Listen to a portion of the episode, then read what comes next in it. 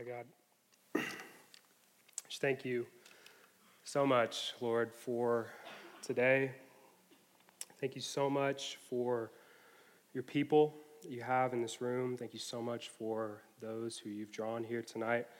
Um, God, it is no mistake that everyone who is here was supposed to be here.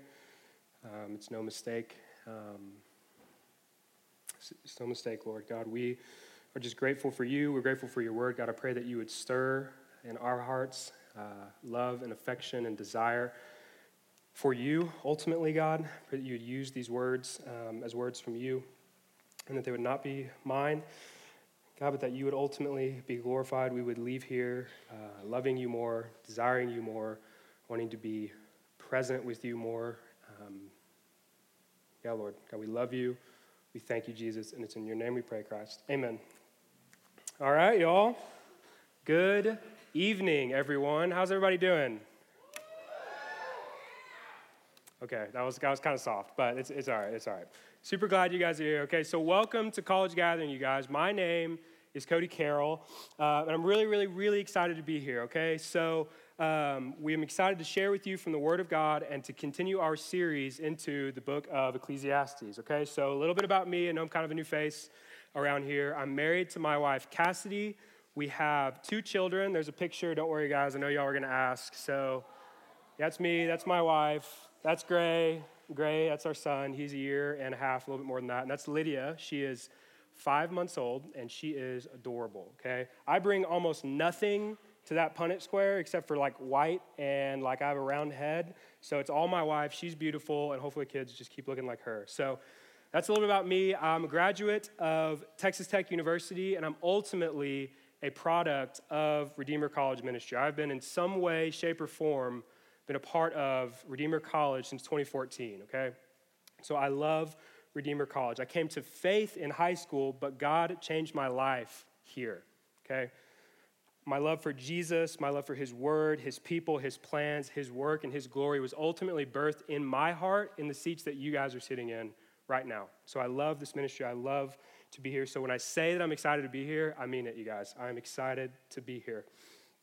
So, with that being said, we're going to jump in. So, last week, Ryan talked about the teacher or the writer of the book of Ecclesiastes' pursuit of all the things that the world tells us is valuable, okay? Things like getting a baller career, getting bags, having sex, doing all the different things. Like he says, okay, hey, like, like you name it, author of Ecclesiastes had it in some form or fashion. He had it in abundance, even. But at the end of the day, the author still said that he felt like he was left empty handed. He had nothing to show from running after all of these things that the world said he should. Ryan went on then to explain that the writer of the book was left with only a single con- conclusion after giving everything a shot. He said that these are good gifts, but that's all they are. They're gifts. They're not meant to hold the full weight of your hope and joy. And if you run after all of these things, to be your everything, you will be left empty handed time and time and time and time again. So that leads us to chapter 3 in Ecclesiastes. So the author zooms out from focusing on the specifics of life to taking a look at all of life in light of God's given purpose. Okay, in other words, what is man's ultimate purpose and task here on earth? That's what we're going to be talking about tonight. Like, why are we here? And you might be thinking to yourself, like, that's a really, really like steep question to try to answer, like night one coming out teaching at college gatherings. Like, why are we here? What's the purpose of man? Okay. Yeah, it is. But I think that the book of Ecclesiastes has a lot to say about this. Okay, so with that, we're going to open up our Bibles or look on the screen. We're going to read Ecclesiastes verses, uh, sorry, Ecclesiastes 3 verses 1 through 15. You guys can follow along. For everything there is a season and a time for every matter under heaven, a time to be born, a time to die, a time to plant, and a time to pluck up what is planted, a time to kill, and a time to heal, a time to break down, and a time to build up, a time to weep, and a time to laugh, a time to mourn, and a time to dance, a time to cast away stones, and a time to gather stones together, a time to embrace, and a time to refrain from embracing a time to seek and a time to lose, a time to keep and a time to cast away, a time to tear and a time to sow, a time to keep silent and a time to speak, a time for love, a time for hate, a time for war, a time for peace. Verse 9. What gain has the worker from his toil? I have seen the business that God has given to the children of man to be busy with. He has made everything beautiful in its time. Also, he has put eternity into man's heart, yet so that he cannot find out what God has done from the beginning to the end. I have perceived that there is nothing better for them than to be joyful and to do good as long as they live, and also that everyone should eat and drink and take pleasure in all of his toil. This is God's gift to man. Verse 14. I perceived that whatever God does endures forever. Nothing can be added to it, nor anything taken from it. God has done it, so the people fear before him. That which is already has been, that which is to be already has been, and God seeks what has been driven away. Okay, so this is beautiful stuff here, y'all. It's Ecclesiastes 3. So, how I want to frame our time tonight is by looking at some observations, some general, just kind of, okay, what's the saying? Observations that we can make from reading our text. And then what I want to do is talk about some things that I believe God might be inviting us into based on the text, okay? So, pretty straightforward. We're going to have both of these kind of things to follow along with up on the screen. So, observation number one from Ecclesiastes 3 God orders life to move in seasons, and each season is beautiful. Okay, so verses 1 through 8 is this little poem where basically he's saying, Hey, I've tried everything, and, and, and like what I've learned in life is that there's a season for everything. That's what this is saying a season for everything, both good and bad, both easy and hard. It says there's a time to be born, a time to die, a time to weep, a time to laugh, a time to mourn, and a time to dance. We begin to see this ebb and flow of life begin to emerge. This good and this bad, this hard and this easy begin to kind of come out of these verses. And according to verse 11, God has made every season beautiful in its own sense, both the good seasons as well as the hard seasons. He's made them beautiful. Okay, so disclaimer, really quick. When God says that each season is beautiful in its own sense, I do not think that He is saying that each season is beautiful in the way that I like we perceive it at face value. Okay, many of you have experienced really, really, really hard things, death and pain and abuse and heartbreak. The list goes on and on and on. And God does not think that these things are beautiful nor is he pleased that they have happened to you or the people that you love. So when you hear in this text that God has made each season beautiful, we need to drop our like Western e goggles off of what this is saying, of what our own perception of beauty is. When we think beauty, we equate it to good and pain free. At least that's me. Good and pain free. But I think beauty in this sense is that in each season, God is doing something in us that is for our ultimate good. Beauty in this sense is that in each season, good, bad, hard, easy, that God is doing something in us for our ultimate good. And for the believer, this is ultimately for us to look more like Jesus. And for the person who is yet to come to faith in Jesus, these seasons, both good and bad, are meant to lead us to Him. Okay? So again, let me reiterate, just so there's no confusion God is not pleased with sin, either the sin that you have committed or the sin that has been done to you. But but according to this text, for whatever reason, God may allow hard things to happen to us for our ultimate good in Jesus, regardless of whenever we kind of understand that this could potentially be good, whether that's in this life or the next, okay?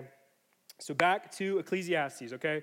So what this poem, verses 1 through 8, is saying is that life is not always linear, okay? It doesn't make perfect sense. Life is endless, endlessly complex for the good and for the bad, okay? And God is behind it all. At every point, He is weaving beauty and purpose throughout it. Beauty and purpose throughout your life and throughout mine and throughout everyone's lives, okay? Despite how it might feel in the present moment, okay? So, personally, let me, let me, let me explain to you guys what that means for me when I read this text. So, personally, I feel like I'm coming out of a really hard season, a really hard and growing season. So, as I mentioned earlier, I have two small babies that are the best. Love them to death. They're incredible. But what that means is that most of my life is marked by sleeplessness. I slept four hours in a rocking chair last night. My neck feels like there's like a giant rod just sticking through it. I can barely move my head. Baby poop. I wore a sweater the other day and had poop on it like all day. Thought it was like something from lunch, didn't even know. Got home, was like, that's actually been there, like for sure since before I left the house. Okay, so like Yeah, bad news. It's filled with busy schedules, tight bank accounts, y'all, small margins, low energy, and ultimately a weak and fleeting desire to seek God. And this season, this really, really hard season, has exposed so much in me so much sin, so much control, so much idolatry. But is God, is God pleased with me because of these like kind of sin that's like sprouted up because of this hard season? No, I don't think so. But is he using it for my ultimate good? I think so. I think so. And I'm definitely still in this hard season, like for real. Like last night, I slept in a rocking chair. But I think that at this point in the season, God is God in His grace is allowing me to see, like, okay, why why has this been so hard? What like what is God trying to do in my own heart and in my own life? And I think that He's slowly but surely showing me that there's purpose in all of this. Okay. Inversely, there's been really good seasons in my life, like really really incredible seasons where it feels like, honestly, at every turn, every domino was kind of falling in my favor. And I know that this is not everyone's story, but college for me was a really, really, really sweet time in life, specifically junior and senior year, okay? I had incredible friendships. I had a lot of fun. I met my wife. And not to mention, like, my growth in my relationship with Jesus was just like, I mean, it, it was incredible. I, I, seriously, most days of the week was at Yellow House. Rest in peace. Rest in peace. Was at Yellow House at like 6 a.m. with like Johnny Coronado some of those times. I feel like he was there too. Either he was there physically or in the spirit, but he was there. Like reading my Bible, just spending time praying, like reading and praying, reading and praying. And like this season was really, really good, okay? But even if your if your experiences differ from mine, I think that you can look at your life and see, okay, there's been good seasons, there's been hard seasons, there's been good seasons, there's been hard seasons. Like, like, what are these for you? Where are you at right now? Like, maybe for you, college has been miserable. You're like, I don't even know how I'm paying for college. I'm not even in school. Everybody thinks I am. I'm not. You know, I'm just hanging out. And you're like afraid for that to be revealed. Or maybe it's awesome. Maybe you have a really hard home life, like me, like back home, like my actual parents. Or maybe you have awesome family that's like, yeah, yeah, this is great. You know, I love you so much. Blah blah blah. Here, you know, I'm so proud of you. All these different things. Like, like we can see that all of us land at different places at different seasons in our life. And this is how life is life is an ebb and flow between different seasons, it's not a linear line that takes you from birth to death. Life is far more beautiful than that. And if you think it is, then I would urge you to consider that life has beauty, that it's not just about living and then dying and doing all the cool things in between.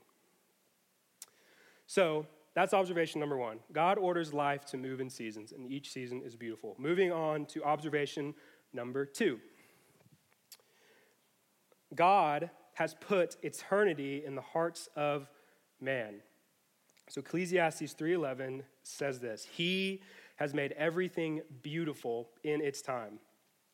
Also, he has put eternity into man's heart. Okay? So this idea of eternity being put into man's heart is a relatively straightforward idea, like it's not incredibly complex.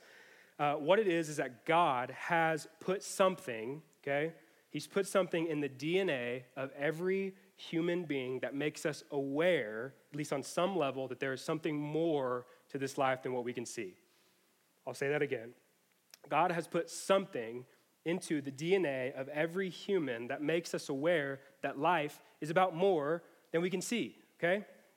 So let me explain to you what this looked like for me, how I learned this very valuable lesson. So, a little bit about me. Again, I know I'm kind of new up here.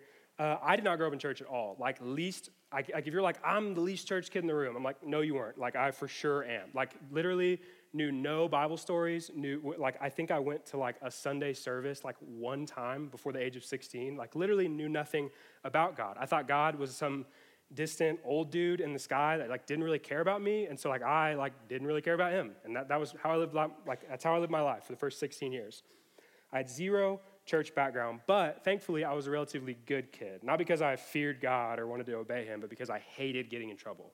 Anybody with me? I hate getting in trouble. Okay, okay, where are my good kids at? Just kidding. Uh, all you, all you are bad. Just kidding. Um, so, like, I hated getting in trouble, um, and for the most part, I stayed away from doing really stupid things until like eighth or ninth grade. Anybody else? Anybody else? Okay, nobody. All right, that's dope.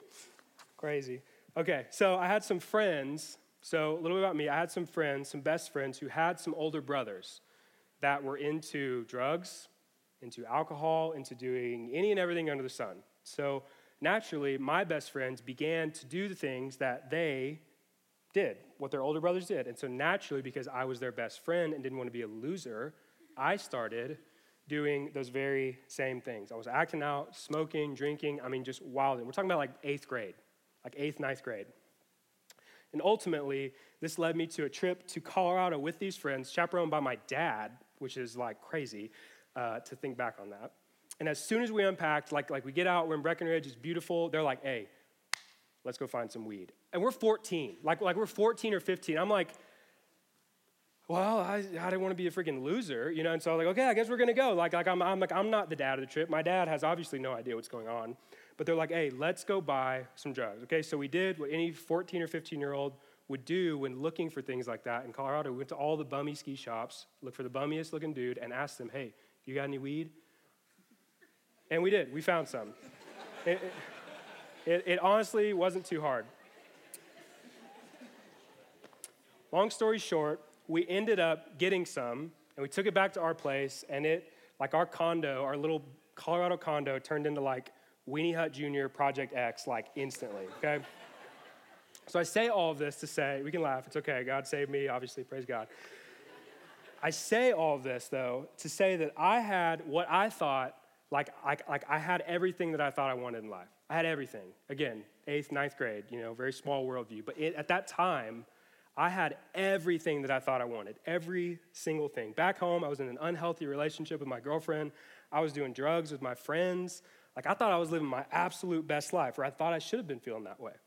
Yet, I was sitting in Colorado on that balcony of our little condo, looking out over the mountains, and I was absolutely miserable. I was absolutely miserable. I was absolutely dead inside. I was trying to fill this longing in my heart with pleasures, but came up empty handed time and time and time and time and time again. Before I had ever read Ecclesiastes 3, my heart was asking the question Is this it?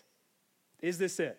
Is this all of life? Surely it's got to be more than this. Surely it's got to be about more than this. Why? Why was I thinking that? Well, according to this text, because God had put eternity into my heart.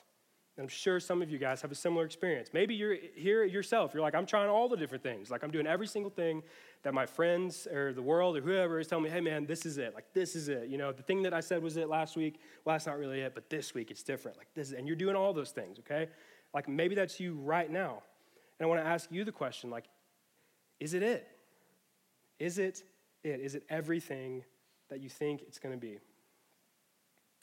Observation number three. God's plans are perfect and they endure forever. God's plans are perfect and they endure forever. So Ecclesiastes 3:14 says, I perceived that whatever God does endures forever. Nothing can be added to it, nor anything taken from it. God has done it, so the people fear before him. Okay? So, what this verse is saying is that everything God does is perfect. Doesn't seem like it sometimes from our perspective, but looking back, and when we get to heaven one day, and we, and we ask God all the hard questions, like everything's going to make sense. But God's, God's plans are perfect. What He does is perfect, and because of that, it endures forever. We see that His plans are perfect because the text says that nothing can be added to it and nothing can be taken away from it. His purposes are totally complete, finalized, perfect. Because of that, they endure forever, okay? So it's important, though, remember, the context of the book of Ecclesiastes is the author looking at all of life, all of the vanities, all the things that, like, the world says, hey, this is it. And he's going, not it, not it, not it, not to last, not to cut it, not what your heart wants, not to fulfill you. It won't endure, it won't endure, and it won't endure. So when the, when the writer of the book of Ecclesiastes looks at God in this verse and says, these, these plans, they will endure forever. We, our, our ears should perk up because everything else up to that point is no, no, no, no, no. And the author says, yes to the plans of God. These will endure forever. These things should catch our attention, okay? So, moving into application, what do we do with this, though?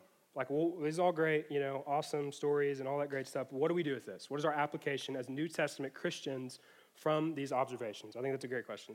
Thanks for asking.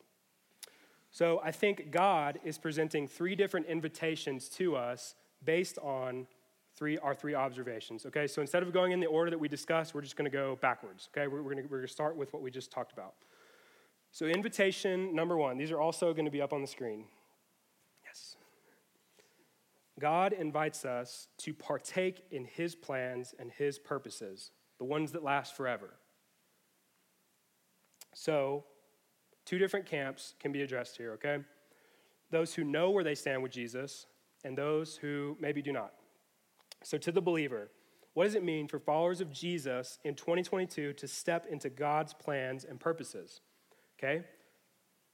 God's plan and primary purpose for us as followers of Jesus in 2022 is reconciliation. God's plans and purposes for us in 2022 is reconciliation. Okay, so what do we mean by reconciliation? Got a definition here, BibleStudyTools.com, holla, great help, defines reconciliation as this. Reconciliation involves a change in the relationship between God and man or man and man. It assumes that there has been a breakdown in the relationship and that there has been a change from a state of enmity and fragmentation to one of harmony and fellowship. Think this verse really gets this from 2 Corinthians 5 18 through 21, which says this about reconciliation. This is the text on reconciliation. And all of this is from God who, through Christ, reconciled us to himself and gave us the ministry of reconciliation. That is, in Christ, God was reconciling the world to himself, not counting their trespasses against them, and entrusting to us this message of reconciliation. Therefore, we, followers of Jesus, are ambassadors for Christ, God making his appeal to others through us. We implore you, on behalf of Christ, be reconciled to God. For our sake, he made him to be sin who knew no sin, so that in him we, broken sinners, might become the righteousness of God. So the call to followers of Jesus here is simple. Because of how God has reconciled us, we are then to, because of what we've received, help be a part of God reconciling others. What, the, what does this mean? This means sharing your faith. This, this means being an agent of change for the gospel. What this means is that we would step into the game and step into what God is calling us to, to be a part of helping God reconcile others to himself who don't know him yet. Okay? So, that's believers. Maybe people who do not know where they stand with Jesus. The call to you is as equally simple be reconciled to God. God is pleading with you through his word be reconciled to me. Be reconciled to me. Verse 21 says that God made Jesus to be our sin. Jesus was sinless. This is not like, okay, yeah, check, got it. No, like Jesus did not deserve our sin, but God, not us, God the Father made Jesus to be our sin, even though he was sinless, so that we, broken sinners, might become or receive his righteousness from God. That is the reason why followers of Jesus can be confident that they will spend eternity with God because Christ has paid for our sins. And Christ is offering that to you if you have yet to believe. Christ has paid for that which separates us from God. This is a big deal. This is why it's called the good news. God sent Jesus to reconcile any and everyone who call on his name for salvation. Is this you? Have you made this kind of decision? And if not, what's stopping you? regardless of who you are, what your backstory is, how much you've sinned. I promise you, I'm right up there with you. How astray you've walked, God wants. Doesn't just like feel like He has to. God wants to reconcile and redeem and to use you for His purposes and His glory and ultimately for your joy. Okay? So, invitation number two, rolling right along. Invitation number two. God invites us to trust Him with the longings of our hearts, okay? Because God has made us in His image and has woven eternity into our DNA, God knows that we are a yearning people. We want things, we have longings, we have desires, both good and bad. Because of sin, this God giving longing for eternity oftentimes gets misplaced. I love C.S. Lewis. Uh, he has a quote that, like, I think perfectly describes this. He says that if we find ourselves with the desire that nothing in this world can satisfy, the most probable explanation is that we were made for another world. I love it. You probably heard that quote.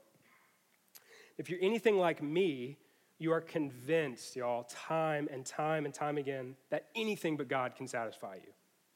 And yet, you are left empty handed time and time again, just wanting more, just more, more, more. Nothing is ever good enough. This is what the author of Ecclesiastes is saying. He's trying to get us to believe. So the call here is simple trust Jesus with what your heart most wants. To the believer, have you forgotten the goodness of God in Jesus? Like for those of you who said, I love God, He saved me, I know for a fact that I'm one of His kids. And then you hear scripture or you sing songs and you're like, eh. You know, like, like God hasn't changed. The, the same God who saved you loves you, and like it's still the same. Like, like we're the ones who drift out. You know what I'm saying? Makes sense? Like we're the ones who go astray. And, and if we see the things of God and hear the gospel and talk about Jesus and we're not moved, like, like we, we have moved, okay? We have moved. To the person who might not know where they're at with Jesus, has anything you found in this world really done it for you? Like more than for like two hours? I feel like we're beating this horse, but I think that the book of Ecclesiastes is beating this horse as well. There's nothing that's going to do it for you. Have you had a moment like me in Colorado where you're sitting there and you're supposed to have everything and your friends are having a great time and you're just like sad, like crying in the club, you know what I mean? Like, like, like you're at a party, you know what I mean? You're at a party and you're like sad, you know, you're like, man, like you're, you like Marvin's room's just running rampant in your head and you're just like, golly, this, is this it? You know? Maybe, maybe that's a little bit too old for y'all. I'm a little older than y'all. Down on Marvin's room, anybody? Okay, good. Thank God, y'all. Oof, I was to have to leave. Um, so, what if, though, what if that the thing that you most desire can be found in Jesus? What if that thing that you most desire, most crave, that intimacy that you want, can be found in Jesus? Matthew 20, or sorry, Matthew 11, 28 through 30 says this. This is Christ's words. And this is for you. Come to me, all who labor and are heavy laden. That's all of us. And I will give you rest. Take my yoke upon you and learn from me. For I, that's Jesus is saying this. He's saying that he is gentle and lowly in heart, and you will find rest for your souls. My yoke is easy and my burden is light. Y'all, I promise you, Jesus is what you're looking for. Jesus is what I'm looking for. Jesus is what Brandon's looking for. And Sam, Jesus is what we're looking for. All right, moving on. Invitation number three. God is inviting us to be fully present in the current season that He has us in. This might be the most obvious takeaway from the text tonight. So, what this means is that just as the text says that there is a season for everything. I, we, you, all of us are currently in a season. Right now, we are in a season. And the question is, is are you aware of it?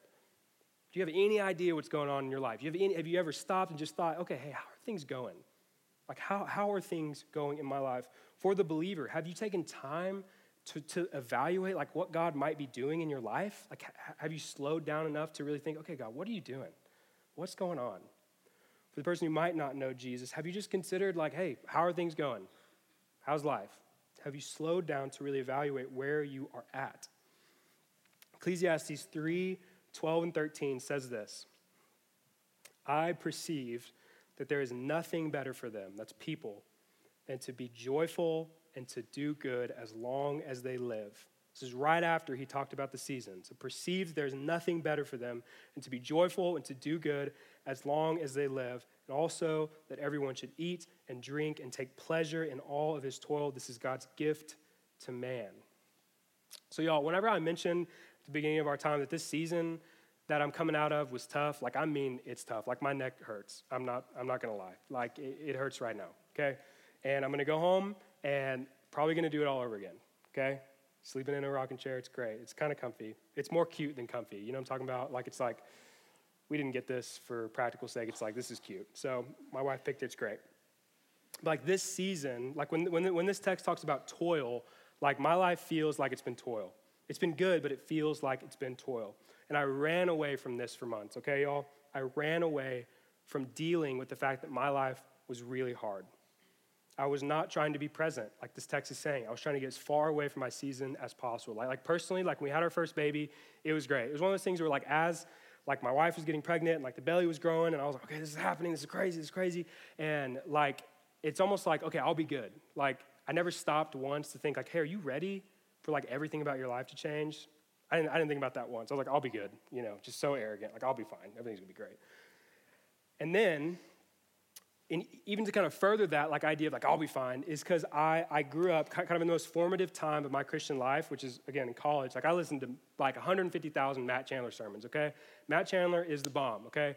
But when he talks about this idea of like dying to self and like serving your wife and like laying your life down for your kids if you've ever listened to him you know exactly what i'm talking about. He's like you, you like listen to this and you're like let's go you're like yeah let's do it you know? And and so I'm like, so I, I kind of carry that into like me having a kid and becoming a father. Um, and, and so like I hear all these things, I'm like, okay, let's do it.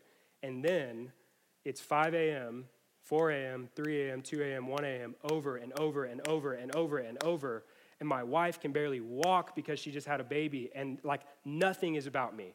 Like nothing is about me. Nothing is about what I want. Nothing is about what I need. My life in that moment is to serve okay? It's not, it's not, it's not like, hey, Cody, how's it going? I'm like, man, I'm dying, you know?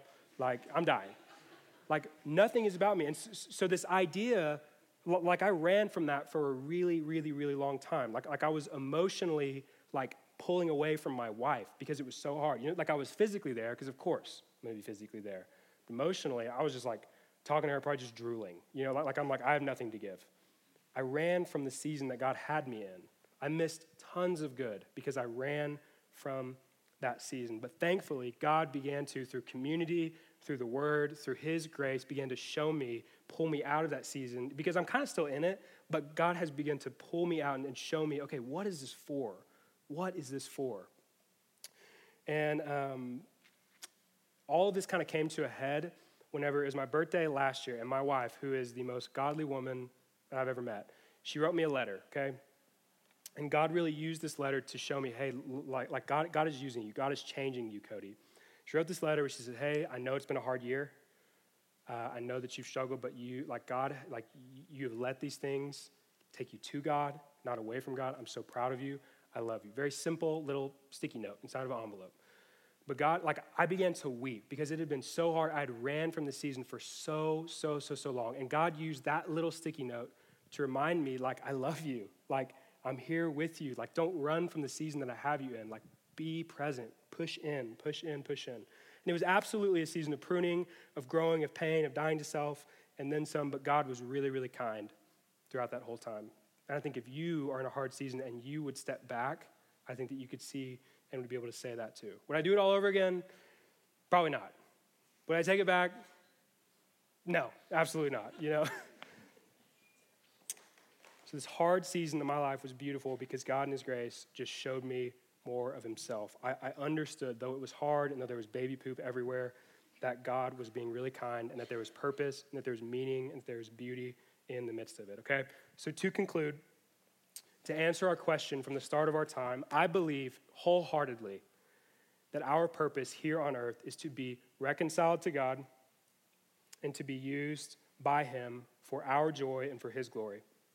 That's what I believe all of our purpose is here, is to be reconciled to God and to be used by Him for our joy and for His glory and to be present where we are, to be present where we are. So, my question for you is this as we kind of wrap up Are you present?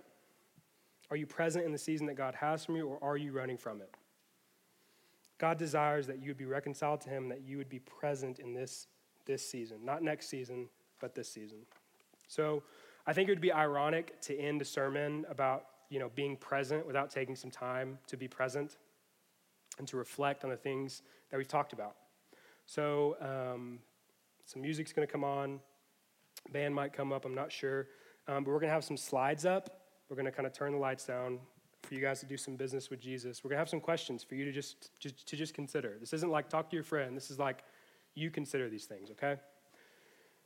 So, with that being said, guys, if y'all need anything at all, we love you. We love you so much. We are here for you. We want good and godly things from you. Um, and if you have anything that you want to talk about or share, like we're here, we'll be in the back. There's a prayer corner with a light on. Anybody with a name tag, we're here to talk to you. We're here for you, okay? So we love you. I'm going to pray, and then we're going to take some time to think. Lord, God, we, we just thank you so much. God, we thank you for your word. We thank you for um, your kindness. God, we thank you for Jesus ultimately coming to reconcile us. God, we thank you for the book of Ecclesiastes challenging us to take pleasure in our toil, to do good, to love you, and to be present in the season of life that we're in, to not run from the hardships, but to deal with the things and, and to trust you um, with what our heart most wants, which is ultimately you, God. I pray that you would save students tonight. God, I pray that you would call believers back to you. And I pray, God, that this time of reflection would be helpful uh, for your glory and for our joy. In Jesus' name, amen.